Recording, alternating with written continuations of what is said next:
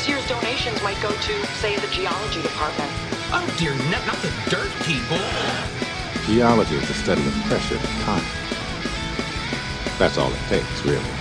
Volcanic activity has turned the lake massive. Look, I'm just a geologist. I like rocks. I love rocks.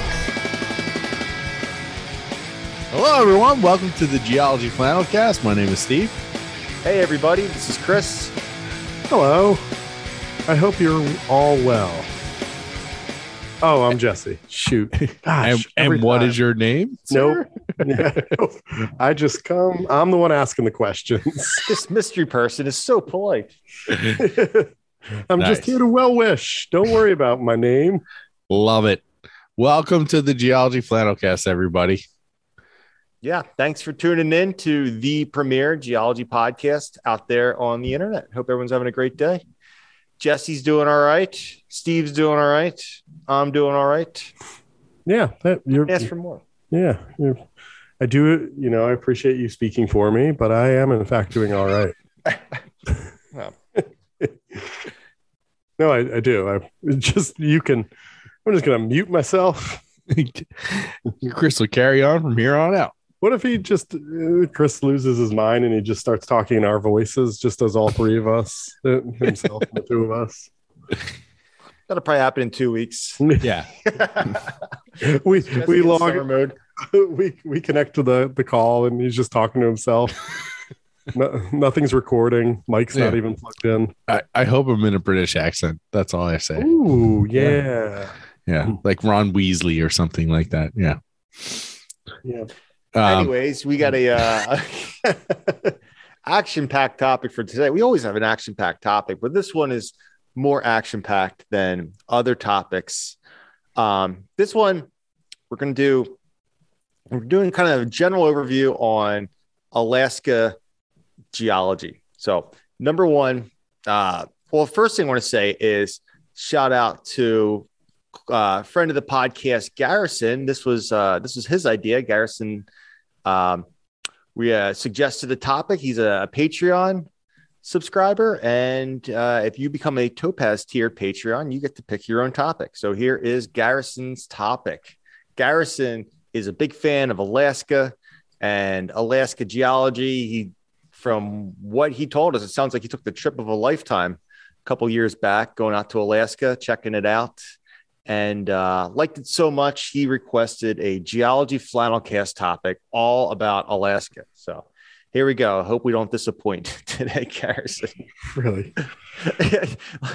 Lots on the line right now. Yeah, we're we're, we're gonna sort of touch the surface on a lot of it. I feel like We'll go, go below the surface for a couple Ooh, things. yeah. Hi-yo! but it's it's it's a big state. Some would say the biggest, including myself.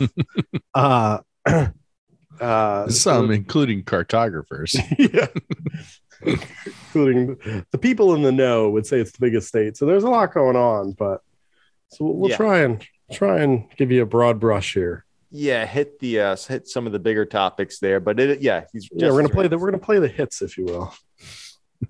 No, top. We're like a top forty station here. You know, yeah, top. This four. is Casey Kasem. Oh, that's pretty good. that was that was actually pretty good radio voice. Uh, top top 40 uh yeah smooth jazz station i feel like some obscure hits BP with GM. Anybody? Like chris is really wishing he would do our voices mute us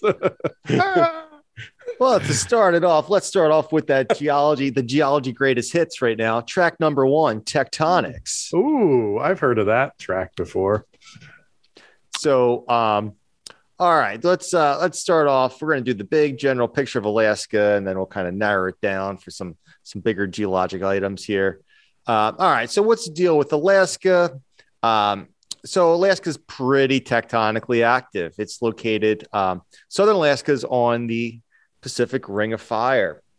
So, I got a question for you guys. I've been Wait, wondering ha- this. hang on. Southern Alaska, Yeah, like the whole the the like the whole southern Yeah, ring. well, the northern part isn't on the Ring of Fire. It's right. far No, north. you're. You're right. I'm sorry. Yeah. whole it makes the turn the ring Yeah. makes the turn in alaska Yes.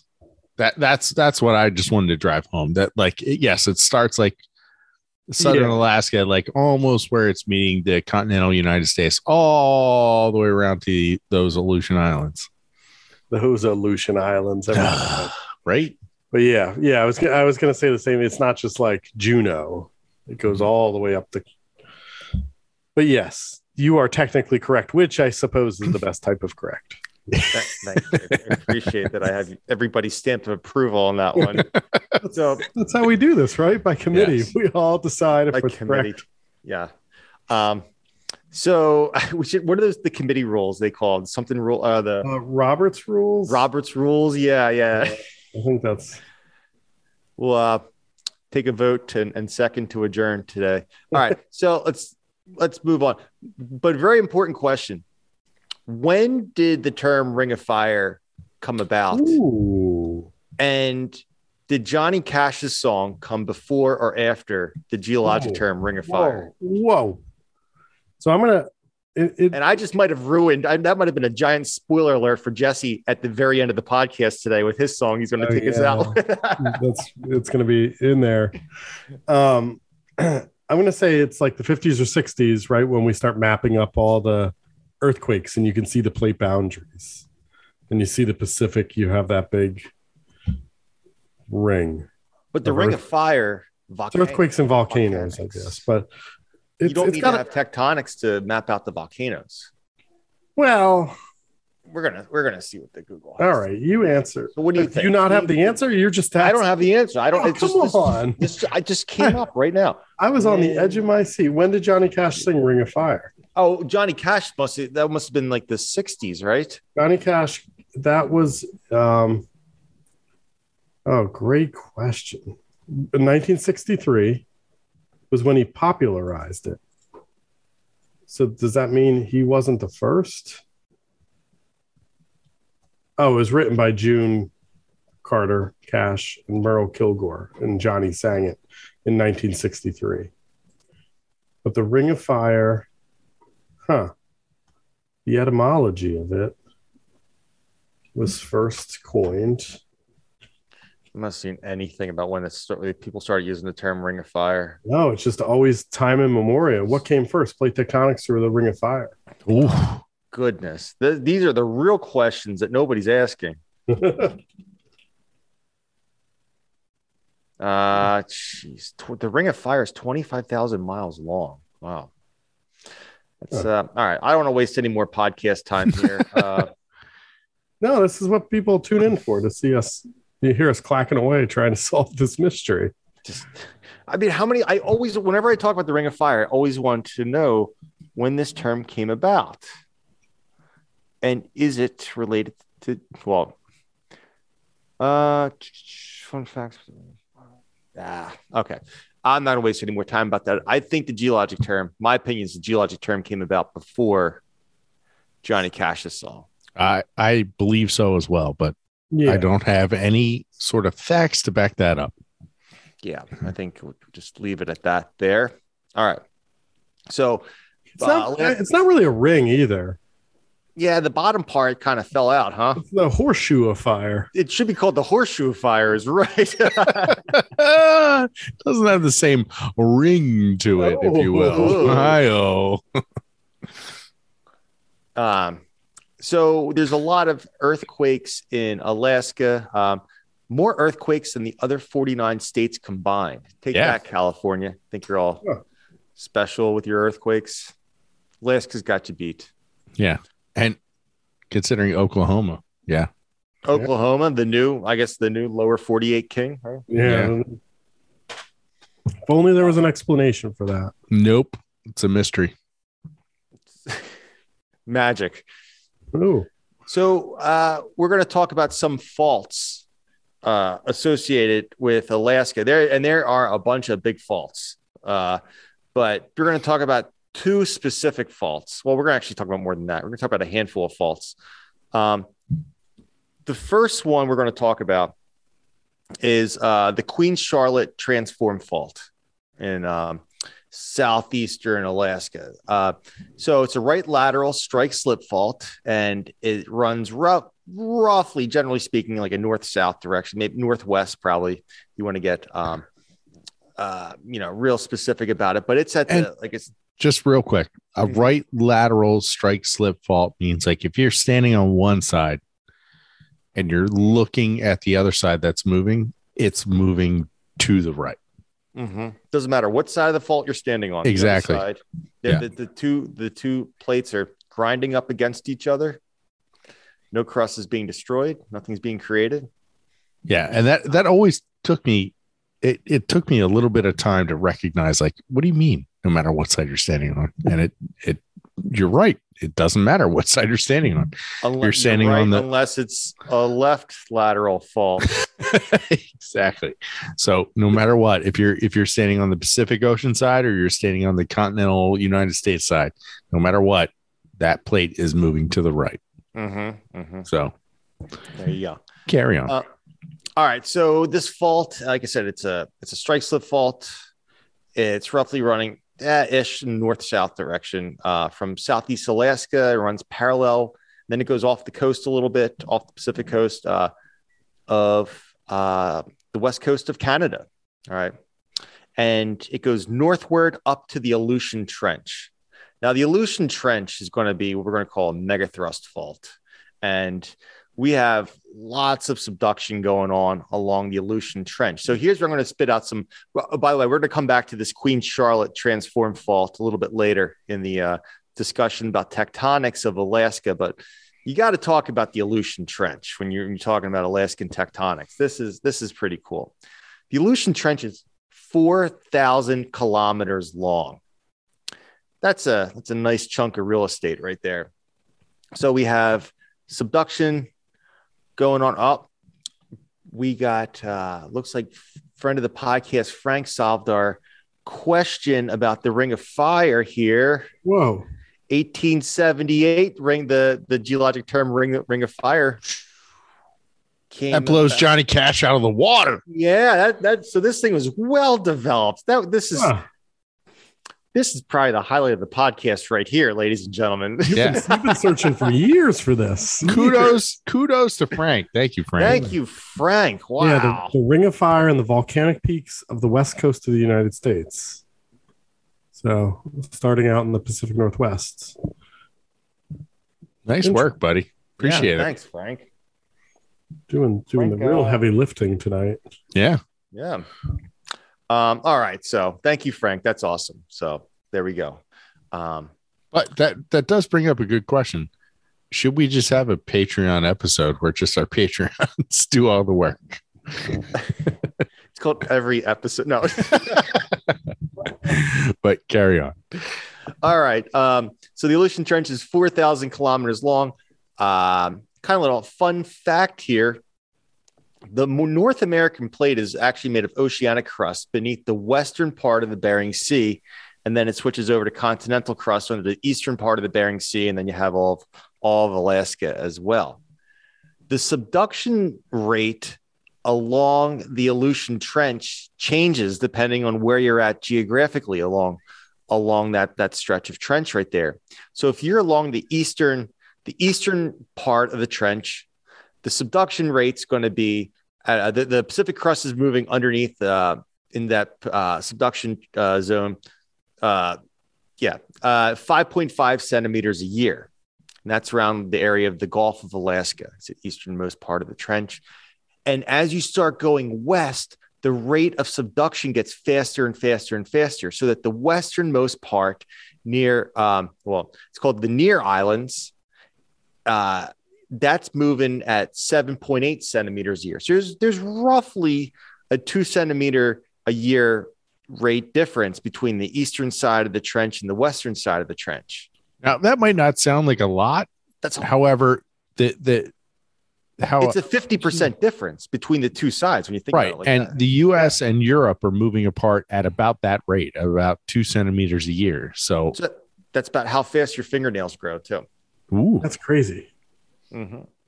I don't know. I type a lot. I feel like my fingernails might grow a little bit faster than that. well but- if you bite your fingernails they grow faster too really, That's what I've heard. I don't know if that's true or not, but Hmm. I'm not a pl- I'm not a plumber, so sometimes I bite my nails. yeah, there you go. Definitely not a not a. That's you know I just said that joke um, a couple of days ago. um, uh, all right.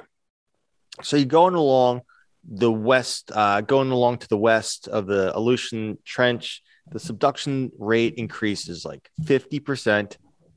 That's a lot. That's a, that's pretty cool. And then along because you have that bend with the Aleutian Trench, the subduction zone kind of changes a bit and becomes more and it becomes highly oblique. So it's not like a head-on collision. It's subducting at at a at a at an angle. And it actually acts mostly as a right lateral strike slip fault at the very far western end. So it changes. Fun fact about the uh, the Aleutian the Aleutian Trench there. Another thing that happens along the Aleutian Trench is that the angle of subduction changes. So not only does the rate change, but the angle of how the Pacific plate is getting shoved, is getting subducted down into the mantle changes as well. So it's very steep to the west on the west side of the Aleutian Trench. Your volcanoes are like a, um, um, 170 kilometers away from the trench. So, so like 170 kilometers behind the trench, uh, north of the of the Aleutian Trench, where you're getting volcanoes on the western side of the trench. And then if you move on to the eastern side of the trench, the volcanoes are are further back. It's a it's a very low angle of subduction. The volcanoes are like 420 kilometers behind. Uh, if you look at underneath the the Cook Inlet on the eastern side of the trench there, so very very low angle. And so your volcanoes, the distance behind the distance on how far away from the trench your volcanoes are going to be is dependent on the angle of subduction. So we see a lot of variation of subduction along the uh, the trench right there. So moving on, there's a there's a little run through on the Aleutian the Aleutian Trench right there. So let's start talking about the mountains now. So um, specifically, we're going to talk about the mountains in the uh, the the south central part of Alaska. All right, this is, and then we're going to get into uh, Denali, which is the the tallest mountain in North America. So to start talking about this, we need to talk about something called the the Yakutat terrane. All right, and what that is, or before we talk about that, let's go into some general uh, discussion on subduction and things that can affect your rate of subduction. Before we talk about that, can we talk about our perfectly formatted outline Ah, we have going here? So you're changing the rate. Uh, let's see. How can I? Never mind. That's not going to be a funny joke. So just I'm shutting up. It's, wasn't going Oh. to be funny. Uh, but honestly, I, I'd like to thank our sponsor, the Formatting Formula, for sponsoring this podcast, the formattingformula.com, YouTube forward slash C forward slash formatting formula for all of your Word document formatting needs. They've been our wonderful sponsor for years now. Um, I've been talking about them every single episode. You can, you know, email them with any sort of issue, problem, concern regarding your Word document and or you can just go onto their YouTube page and figure out how to do it yourself at YouTube forward slash C forward slash formatting formula for all of your Word document needs. Um, I'd like to thank all of our listeners who have, you know, emailed them, used their services, and have mentioned the Geology Flannelcast and or how many African elephants it would take to document this uh, Word document because they've gotten a few of those. So we appreciate it. So please check them out, formattingformula.com. Make sure you say the Geology Flannelcast sent you. All right. Thank you very much, Steve. Sorry for interrupting, Chris. Carry on. It's all right. How many uh, African elephants stacked up are going to be to get you to the top of Denali? Oh, Oh. anyway, Stacked- just something to think about. yeah. Foot, foot to back or head to tail. I'm saying uh, uh, if you just stack them up standing, like yeah, so Mm. like foot foot to head. I mean, Yeah. So the average height, this is, uh, it's actually pretty easy. the a- All right. average af- height of an African elephant is 10 feet. 10 feet. Yeah. Oh, okay. We can do some. Keep that. Remember that when we start talking about Denali in a little bit. All right. Um, so I think the answer is gonna be two thousand African elephants. And Denali is old Mount McKinley, correct? Yes. Yeah. Yes. What uh what do we do? I don't know too much about the the name change. I guess it's more of a Denali represents more of the um That was that was the Alaskan.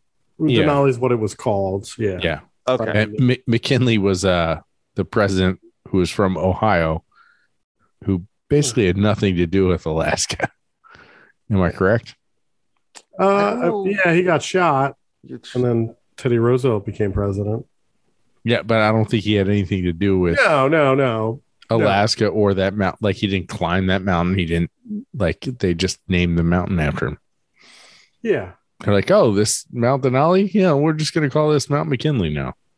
yeah. It was named by because it so it, it was named by a, a like a prospector in the 1890s to show his support for the presidential candidate William McKinley. Yeah. That's it. Yep. yeah, and they formally accepted it in 1917. It looks like. Wow. Uh, there you go. More information about Alaska there. Simpler times, I suppose. wow. Yeah, it was uh, they really uh uh they had some pretty low standards to to name mountains back then, huh? Yeah, it's yeah, it didn't take much. Yeah, when they're still Oh. doing the whole um, claiming the claiming the land for your country by putting a flag on it too. Yeah, I Probably. mean, just one step The- away from that, you know. the didn't the a couple of years ago the the Russians took a little sub under the North Pole and dropped a little Russian flag Nice. to try I and guess claim. I guess it's theirs. It's does Robert's rule say anything about that? uh, it wasn't seconded, so it doesn't Oh, okay. pass. Motion. Ah. doesn't pass. Gotcha, gotcha. I, and I'm sorry. Have you ever seen New Jersey? Like Mount Laurel, Mount Holly? Like they're barely hills. Coastal plain. I mean, Bryn Bryn Mawr outside of Philly is is Welsh for big hill. It's not a very big hill. it's not. I No. get uh, yeah. All right. But what does make some pretty big hills Yeah. is this Yeah. uh, yak the Yakutat terrane. So all right, let's get into let's talk about some dynamics with uh, subduction, and then we'll jump into this Yakutat terrane because this thing's pushing up some. How about you just keep saying. Yakutat? Yakutat? Y a k u t a t. Yakutat. I feel like Yakutat. I feel like it's like when a yak attacks. Yak attack terrain. Yes. That's like a TV special on Fox from the 90s when yaks attack. All right. So during subduction, you can get these oceanic plateaus kind of getting wedged into the subduction zone. An oceanic plateau is a, is a thicker part of the oceanic crust that's, that's more buoyant than the surrounding oceanic crust. Um, this kind of gets stuck in the, the subduction trench. And this will start to kind of clog up your subduction. So, uh, let's see. Did you ever hear the word? This kind of reminds me of how the there's uh with the etymology, the word sabotage. Ooh, no, but I love etymology. It has something to do with the Dutch wooden shoes. They're called sabo or something like that, or um look that up. Uh, but with the, name of the Dutch wooden shoes. But it has something to do with using those to like screw up like old-fashioned gears and machinery. I mean, I always thought they were called clogs, but Something about it's called the sabo. huh, That's where the term sabotage comes from. That's what I've heard. Um, can't wait, anyways, I was this. can't wait till we get. uh We're gonna get some emails about this one. I feel like. Yeah. I just did a quick thing and it's like they're called clogs. They're called, Yeah. There's something about it called like sabo or, or like. The I thought word. it. I mean, Sabo comes. I thought it came from saboteur, which was French, but what? Uh, yeah, French. It was saboteur is French for bungle botch, wreck, sabotage. Um. Oh, here it. It was originally used to refer to labor disputes in which workers wearing wooden shoes called sabots Sabbats, Inter- okay. interrupted production through different means. Huh. So it has nothing to do with the Dutch. An incorrect account of the origin, um, meaning the story that poor workers in the Belgian city of Liège would throw their wooden sabots into machines. Oh, so that's the incorrect one. I was using. But it, but it does, it does look like the wooden shoes, the sabots. Yeah, it was just the workers and labor disputes, um, just not the Dutch. oh, I guess they're I tried. It, no, no, no. It's still the wooden shoes. It's just The not, the- shoes. not. It's just the French. So, anyways, this uh these oceanic plateaus. Oh, plateaus. no, it's sabotage. Sorry, carry on. little Beastie Boys reference there from the 1990s. Yeah. So these oceanic trenches can can get stuck in the subduction zones, and it's going to kind of clog it up, so sabotage it, right? Um, that's why I was thinking of that. so, what it ends up happening is that Oh, okay. that's where my mind's set. But I don't just have random etymology like uh, uh, thoughts in my head. So th- that terrain it collides with the the continent in the subduction zone, and it's going to deform your continental margin into mountains as that subduction, and the subduction is going to slow down. And because the subduction slows down, the you're not getting any basically the the fuel for volcanoes behind it you're not getting any any magma production. So you can uh you're gonna it's gonna lower the magma supply for the volcanic arc.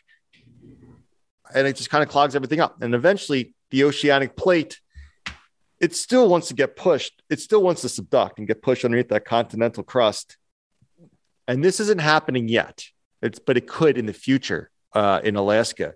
Eventually, the oceanic plate, the Pacific plate behind where, um, well, we're going to talk about this in a second, behind where this uh, um, oceanic plateaus kind of clogged up and stuck at the subduction zone, it can actually buckle and snap, and you can get a new subduction zone behind it. Basically, the, the crust it's it's going to try to get pushed underneath underneath the continental crust. If it doesn't happen there because it's all clogged up, it'll snap and cause a new subduction zone even further seaward.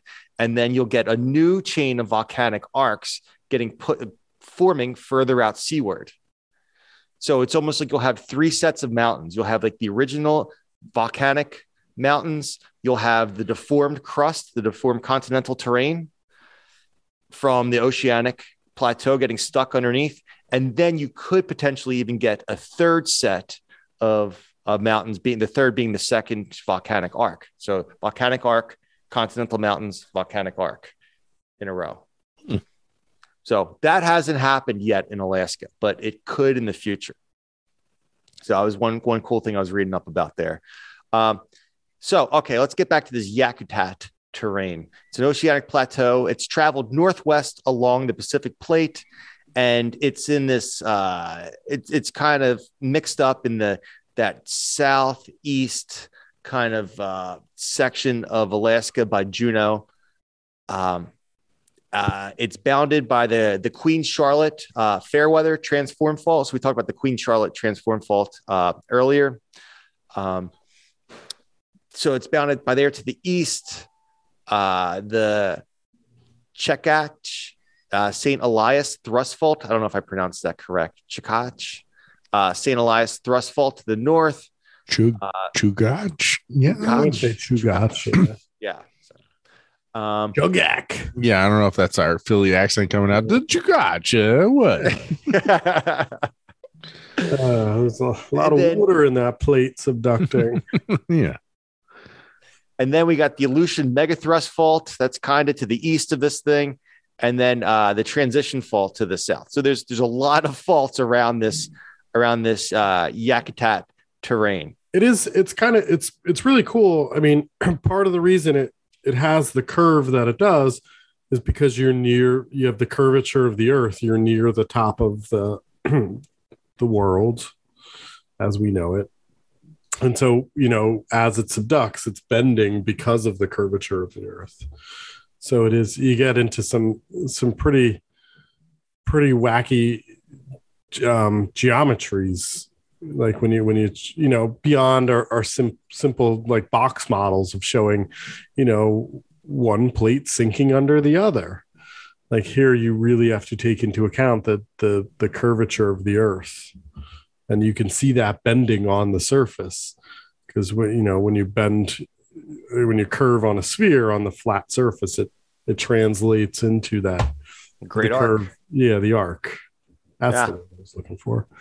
So you get you start getting into some some higher geometries, which is really neat. So are you saying that you start to see these these curves because of map distortions from the the higher latitudes? I, I I think it's well map distortions, but yeah, you're just looking at you know why do the Aleutians bend the way they Oh yeah, yeah, yeah. is because you're Yeah, it's a straight line on a sphere.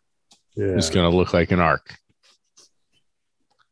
So, uh, all right. So, about 25 million years ago, the Yakutat terrane collided and wedged beneath the continental margin directly below Anchorage.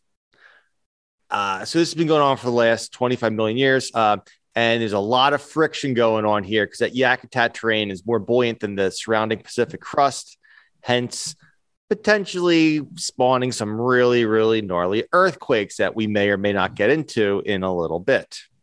And uh, so that Yakutat terrane is is uh, it's it's up in there. We're in the Anchorage area, and it's moving northward at about five centimeters per year still.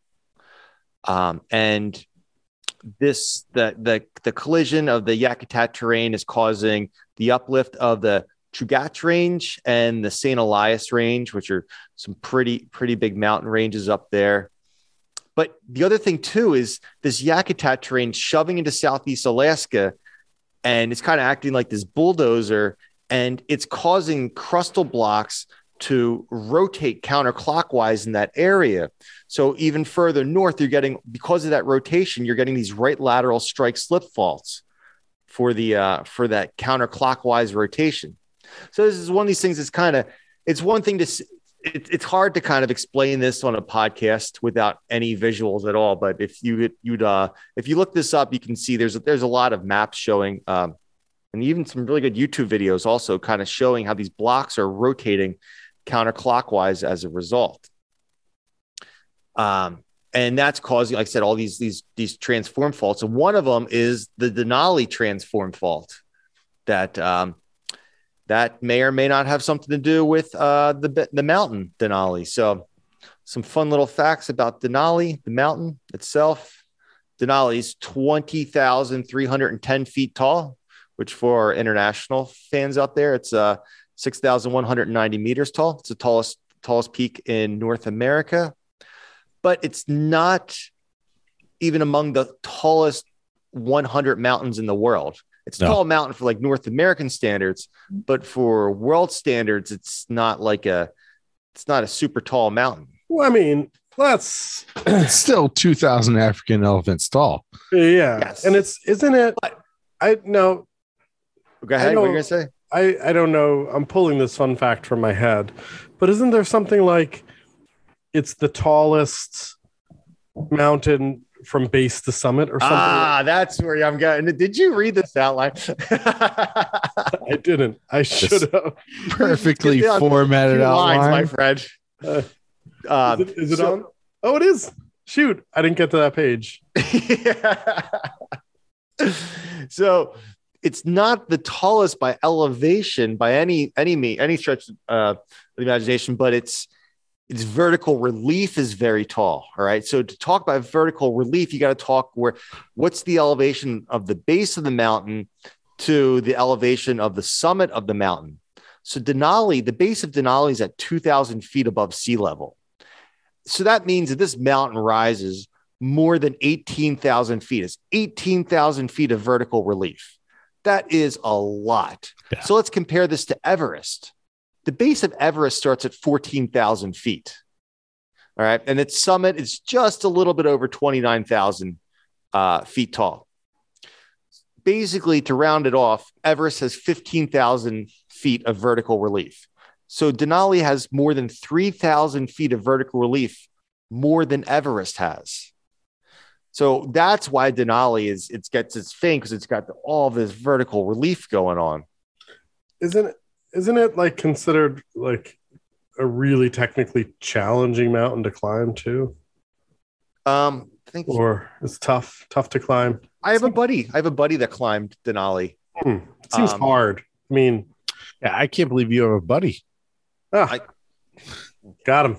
Hi-yo. So he's got a fun story. When he summited Denali, uh, he said he'd never do it again. He's, he's one and done with that because it was just, uh, it was just you're just lugging stuff up. You have your different camps or whatever because there's a lot of acclimatization you got to go through because you do uh, all this vertical relief. You got to, um, you got. It's not. It's it's it's very it's it's you got to get used to the altitude basically. So he's he said I think he said something that with going up and down, setting up their their different uh their different camps on the way up. Believe off the top of my head, it was he said it was the equivalent of him climbing the mountain three times, all the up and down. So all the so seems, seems exhausting. he, he said it was rather exhausting. Yeah. but gets to the summit, right?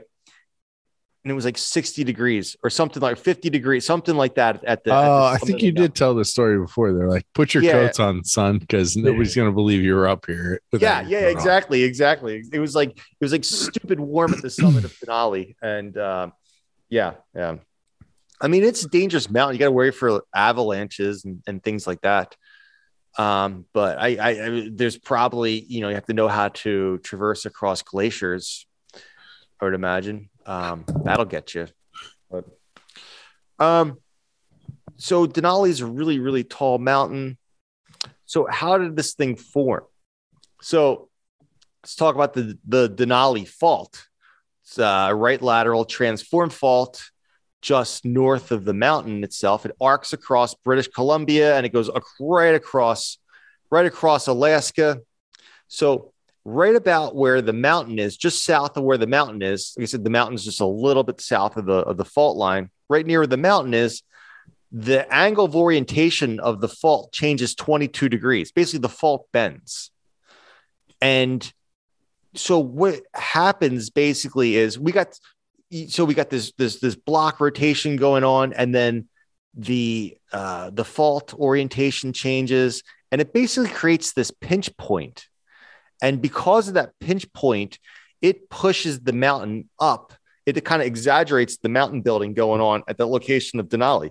So that's why when you look at Denali, it's so so large because I guess it has all the stress from that pinch point in the fault is pushing in that location that pushes Denali up.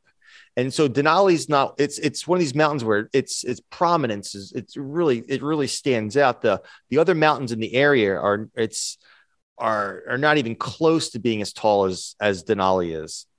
And it all has to do with this pinch point with the fault and the stresses from that pinch point kind of pushing everything up at the location of Denali. So you have that, and then also Denali is is made of granite. So when it does get pushed up, it's just it's just it's a really really resilient rock. So it's really really hard to erode that material. So that's those are basically the two reasons why um, Denali is so tall. So there you go. You got to talk about if you're talking about the geology of Alaska, you got to talk about Denali. It's just a cool mountain, it's largest in North America, and um, little bit on the uh, got a, a brief, brief, brief history of the tectonics there um, along um, along Alaska.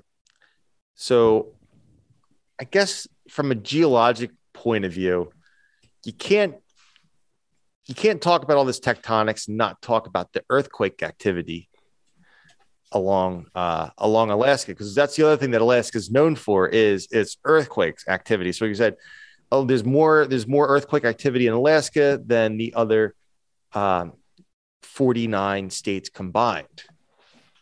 So Yeah, and we had our largest earthquake in the United States in Alaska in uh, 1964. and strongest- second largest on Earth recorded.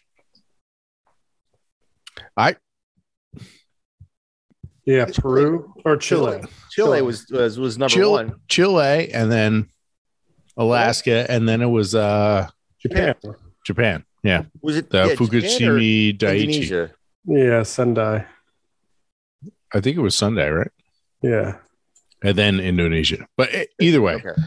the 1964 earthquake, strongest earthquake ever recorded in North America, struck Alaska's Prince William Sound, about 74 miles southeast of Anchorage. Uh, most of Alaska's mainland felt the magnitude 9.2 earthquake, which is huge. Jeez. Uh, Yeah. it was so strong it wobbled Seattle Space Needle Wow. some 1200 miles away. The earthquake Wow. was so powerful it registered in all United States except Connecticut, Rhode Island, and Delaware, which is weird. I wonder. Huh, that's weird that didn't register in Delaware. Connecticut and Rhode Island. Huh. That's huh. It it is weird. Yeah. Uh, yeah, and who knows in 64 maybe just their seismic. I don't think that that's too close to being a shadow zone, right? Yeah, I don't yeah, you're off. Yeah. Yeah, yeah, yeah. Yeah. yeah. You'd have to be. Yeah, that's too close to being a shadow zone. I mean, a lot of Delaware's uh, Atlantic coastal plain. Um, some of, I, I don't think Connecticut though. Some of Rhode Island might be, but I, I I feel like that might just be a lack of seismographs. But who knows? yeah. the, Um, guy, the person fell asleep. That was, you know, missed missed the whole thing. Yeah. Unplug the seismometer. oh crap! Yeah, he plugged in his uh, rock tumbler instead. Yeah. That's interesting. So it was uh 5:36 p.m. March 27th, 1964, Good Friday. The earth trembled. Just as many Alaskans were sitting down to dinner.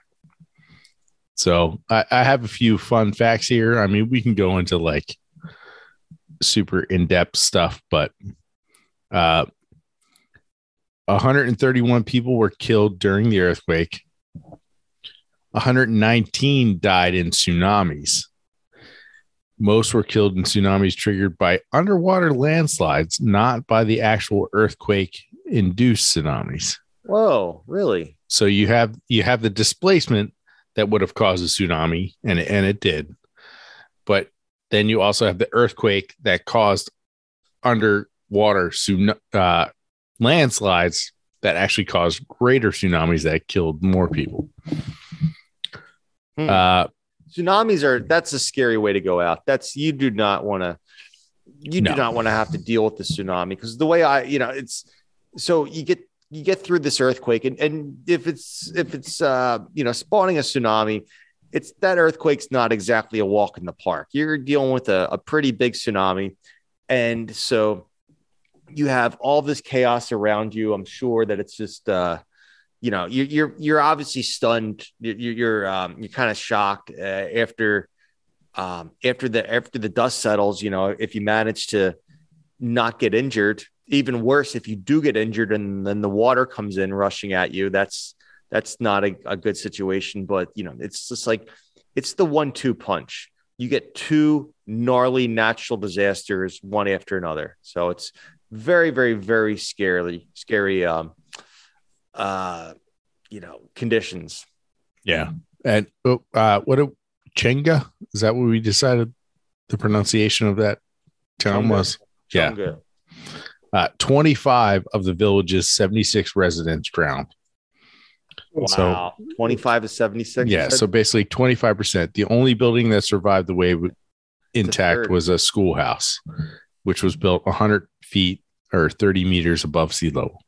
wow Several towns and villages were moved to safer grounds after the tsunami, which was pretty nice. Like they they took this information and moved northward or upland, I guess they should say. Uh, Seward, Valdez, uh, Girdwood, and Chenga. Now get this: the tallest tsunami wave height was 219 feet. wow 219 feet. Um, That's a big ass wave coming in. It is. So, uh, Patreon Maddie just pointed a link here about the Lituya Bay, which is known for uh, the long, the largest recorded uh, tsunami.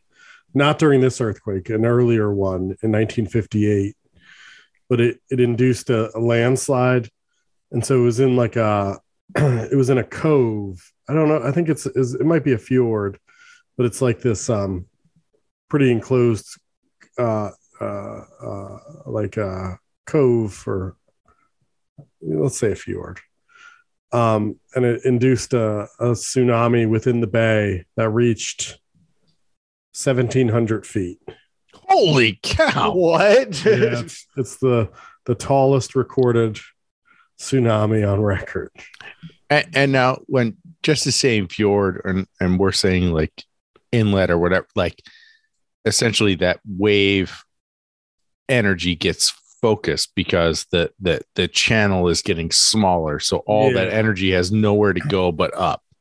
Yeah, it's it's a fjord. Yeah, and it's it's basically there's a spit at the end of it, so it's it's like it's really enclosed. Um uh and one of the ways, I mean, it, it it's a sparsely pop it's killed five people, but it's really sparsely populated area.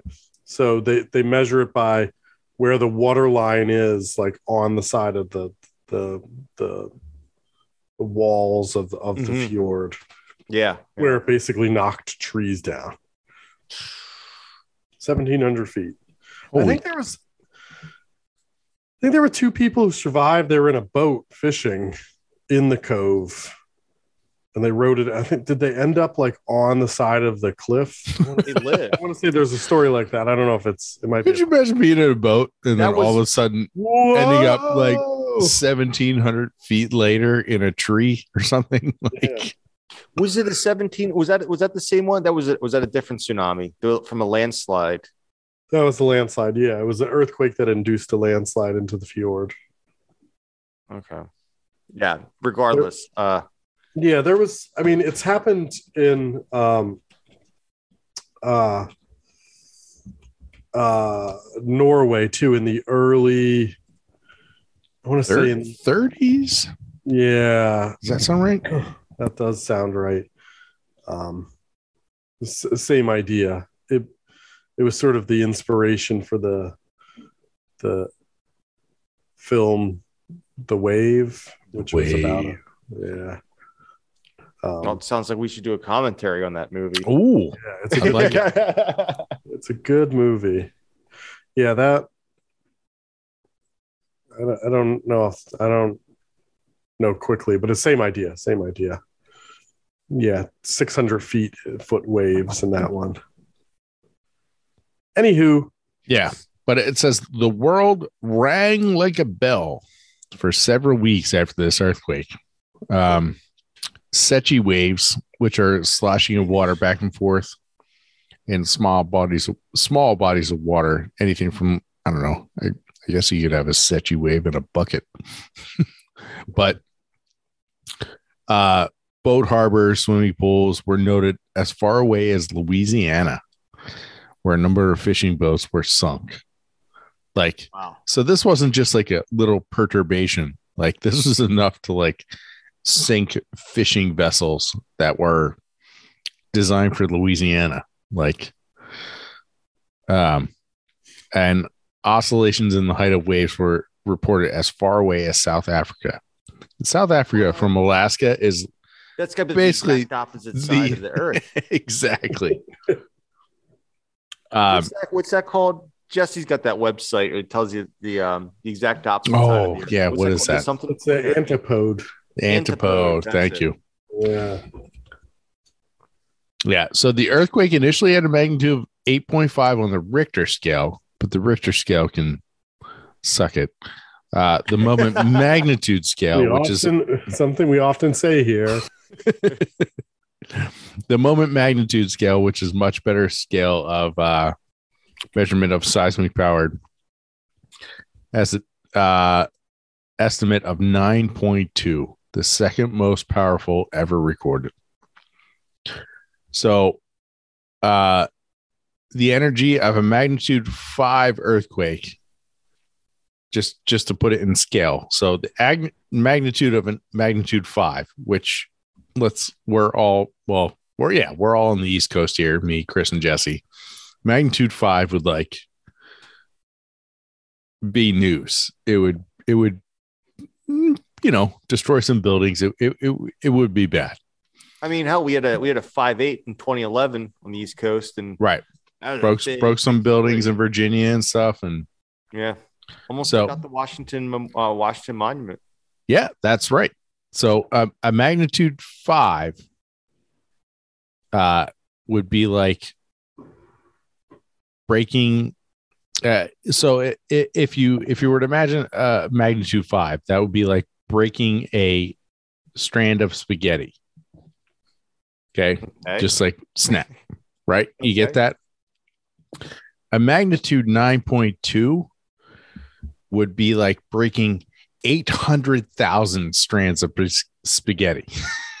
like that's the difference I want to use this as our new analogy. we got instead of African spaghetti elephants. strands? Now, is that is that cooked or uncooked spaghetti? I'm guessing that's uncooked spaghetti. I would assume it's uncooked. Yeah.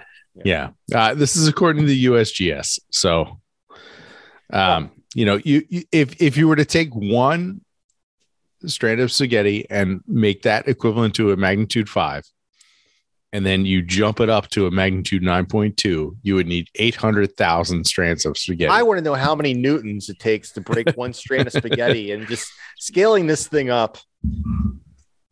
well, if you want to look that up, I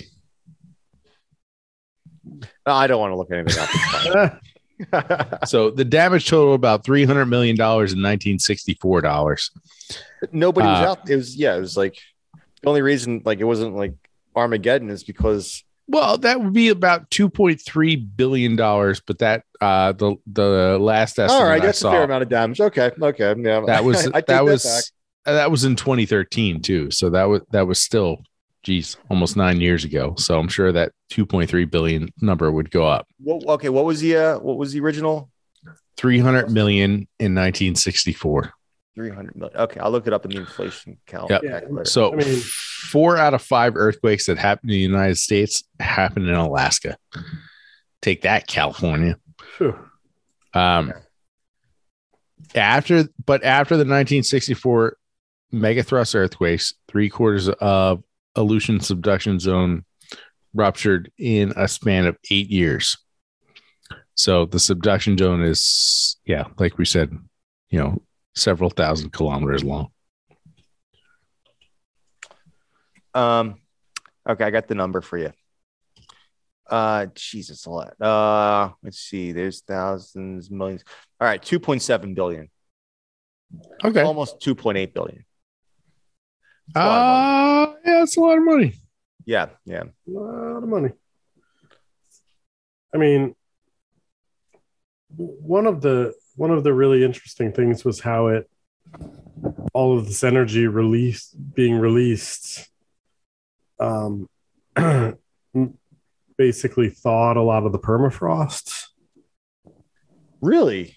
Yeah. and, um caused Yeah, what- a lot of ground failure you'll see famous pictures of like the, i think it's a department store where like the department store ended up like sinking like 10 or 15 feet and the street is or the streets down 10 or 15 So they're offset Wasn't that liquefaction?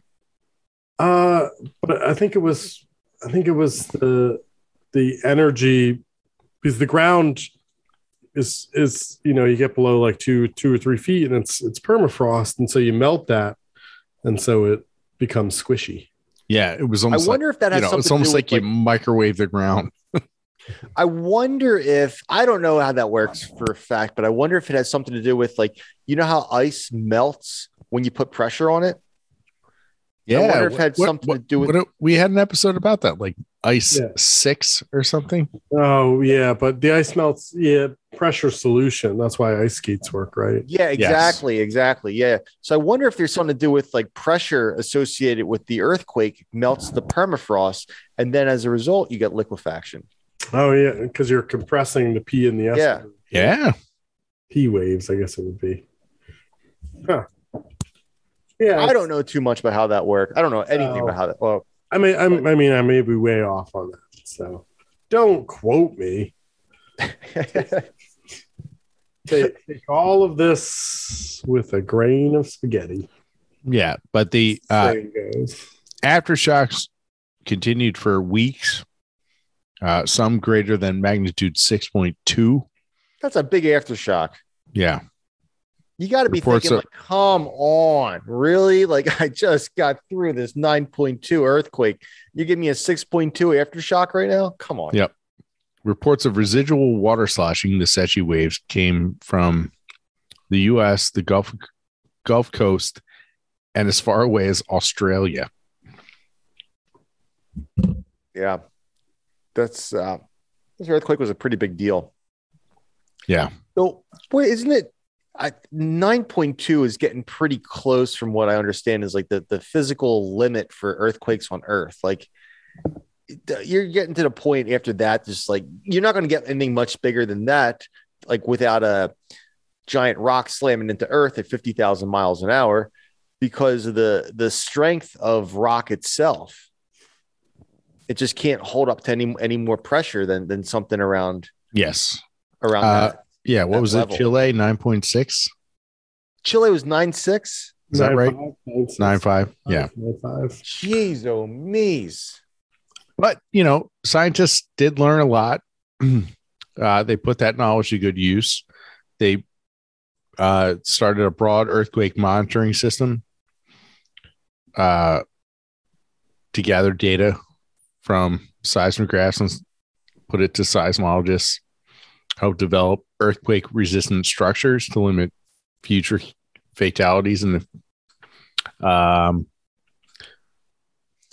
uh, also confirmed that earthquake related tsunamis aren't always localized and can happen thousands of miles away from the epicenter. That's that's the big one right there. Yeah. That's that's the big one. Yeah. Yeah, that sounds like it was a uh that's just is a badass earthquake. Yeah. And then we have some lessons not learned. There were some towns like the town of Valdez and Changa were rebuilt on higher ground, but not everyone was prudent about rebuilding on higher ground. Uh, luxury homes were often rebuilt on areas most likely to experience earthquake damage again. um, yeah. So, you know, it still has a good view. That, that's great. But It has a great view until it doesn't have a great view. Exactly. So, yeah, some some good lessons learned, some not good lessons learned, but man, that earthquake was no joke. Yeah, that was uh whew. I was Second at the- worst. I was what at- the old timers say about it. Yeah, I was at the site of the largest earthquake recorded on the continental United States. That was in Idaho, and you could see the throw from the fault, like visibly. It was like meters. Uh, that was pretty cool, but um, I can't even imagine a nine point something. That must be insane. Yeah, uh, I'm looking it up right now. What the what the offset was from that um, 64 earthquake. Um, it had um, it had been a lot. That was uh, where was the um, where where was the um, the focus of that earthquake? Uh, the epicenter was south of Anchorage.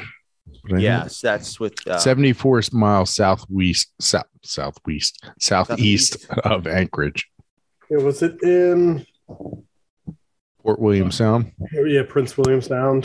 Sorry, Prince William Sound. Yes. Okay. Which Yeah, okay. Occurred in the Prince William Sound region of Alaska.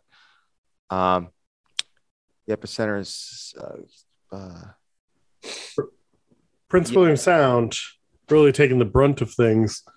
Also, home of the 1989 Exxon Valdez. yeah, that was uh, Um, not- running not a great around.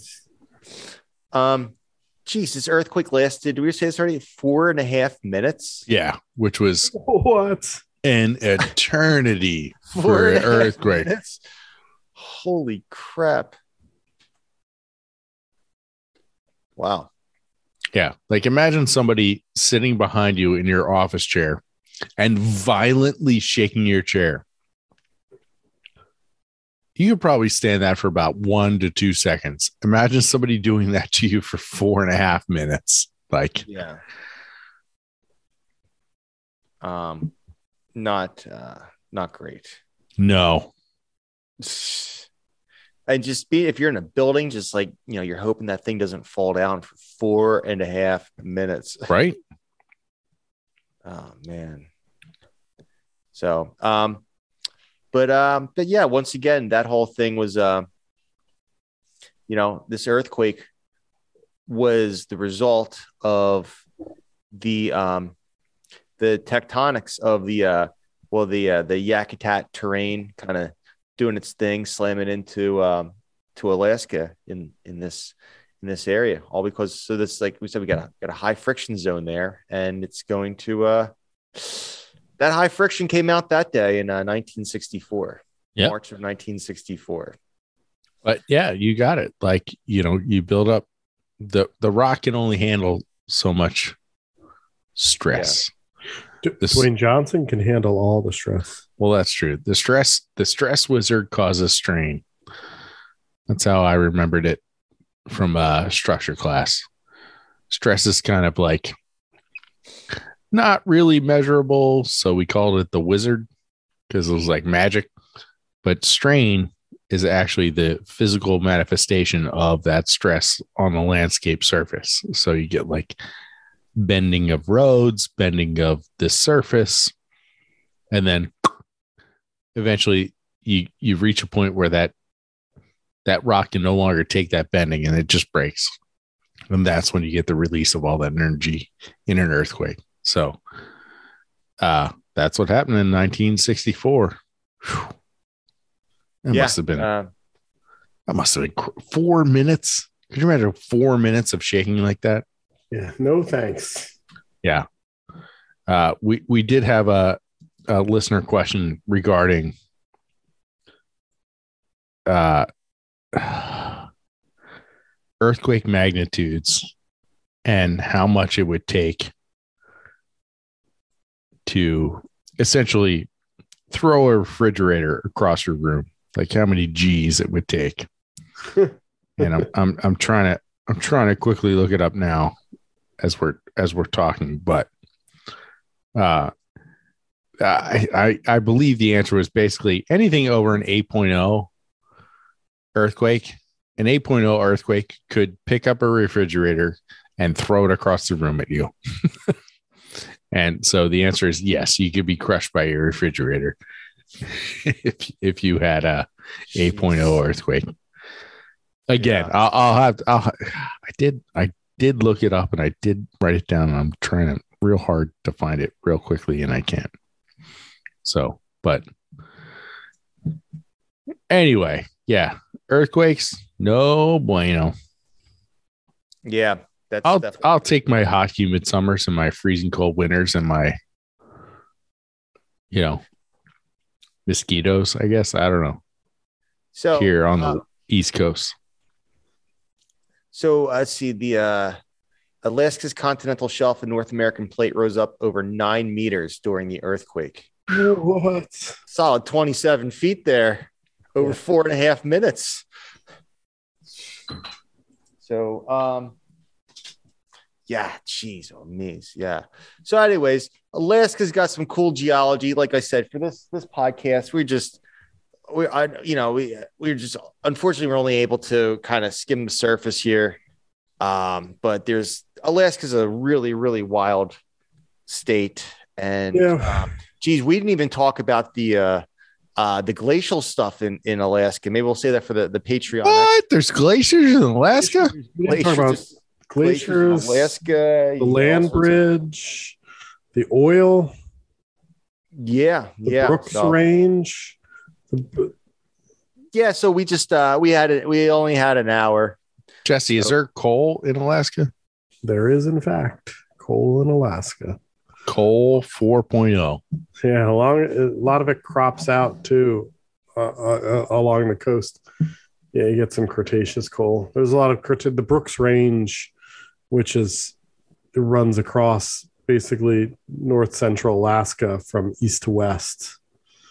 Um, is a is a Mesozoic terrain. That's when you get a lot of your swamps and your coals. Nice.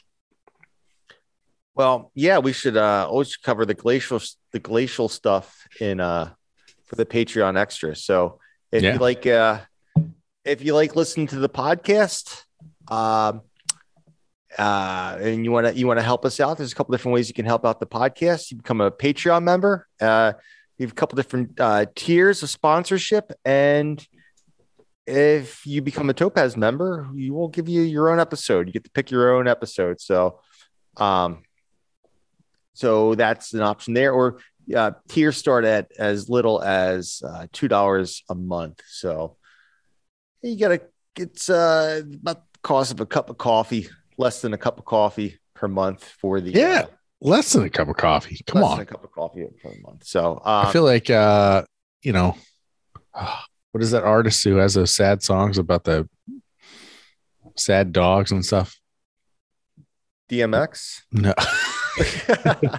Ah, he does bark a lot, doesn't Not he? Melissa Oh, oh, may he Etheridge. Rest in rest in peace. yeah, God rest oh, his soul. you're talking. Uh, I will remember. Yes. Sarah McLachlan. Oh, Sarah Sarah McLachlan. McLachlan, thank you.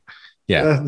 For less than a cup of coffee a month, not only a day, get yourself some sticker. Stickers are two or three or whatever, but yeah. So go check out uh, patreon.com slash geology flannelcast if you uh, are interested in helping us out that way. Or you can uh, we get some merch, get the geology flannelcast coffee mugs and uh, some stickers and t-shirts and fun stuff like that at geologyflannelcast.com. So or you can just tell some friends. That's that's another great way if you uh, you're not able to monetarily help us out. So anyways, we're here. But uh, just- honestly, circling back to DMX, you know, if you're a DMX fan, uh, do yourself a favor. Google DMX sings Rudolph the Red-Nosed Reindeers. It is Oh, I've seen that. Yeah, yeah. I've it seen awesome. You know, I met DMX. Nah, really Yeah, yeah. I, I met DMX when I was in high school. nice. He was racing. He had these. It was in a parking lot of uh, the Roosevelt Mall in oh, Philadelphia. yeah, I remember you told me this. Yeah. Yeah, he, he had his little like uh, race car, remote control race car. He's just kind of zooming him around. And I met X that Nice. summer of tw- 2000, probably three, 2002, something like that. Anyways, rest in peace, Yeah. DMX. Thank you, Garrison. Garrison's our Patreon friend who uh Yeah, man. idea he, it's uh he came up with the idea for Alaskan geology. So uh, thank you so much, Garrison, for helping out the podcast and for picking such an awesome topic. We're not done yet. We're gonna we're gonna head on over to the Patreon now and uh talk some more Alaskan geology. But um that's pretty much it. Thanks to thanks to everyone for listening. Uh check us. You can go check out all the uh the social media stuff, Instagram, Facebook, Twitter, all that stuff. And uh send us a geology question or just send us an email in general. We love we love getting the emails. So do. all that you can do all that stuff at geologyflannelcast.com. So uh now, ladies and gentlemen, everybody's hung out for all of the uh the business Everybody now. hangs on for this. this is this is it now. I mean, we know we know where we're going. It's been stuck there. It's been planted. Jesse, take us home, baby. What- Yeah, what- it's, it's got to what be we Ring got? of Fire. Oh, I was thinking DMX. Oh, Stop, I- I- drop. I almost, I at the very end there, I almost went Sarah McLachlan.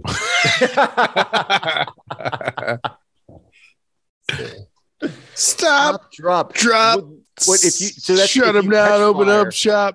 If you catch fire, and too Oh. close to a volcano, you stop and drop and Oh yeah, they go there. It's, it's- yeah, DMX. stop, drop, and roll. That's It's how Rough sequel. Riders roll. It's it is the sequel to yeah, Ring of Fire.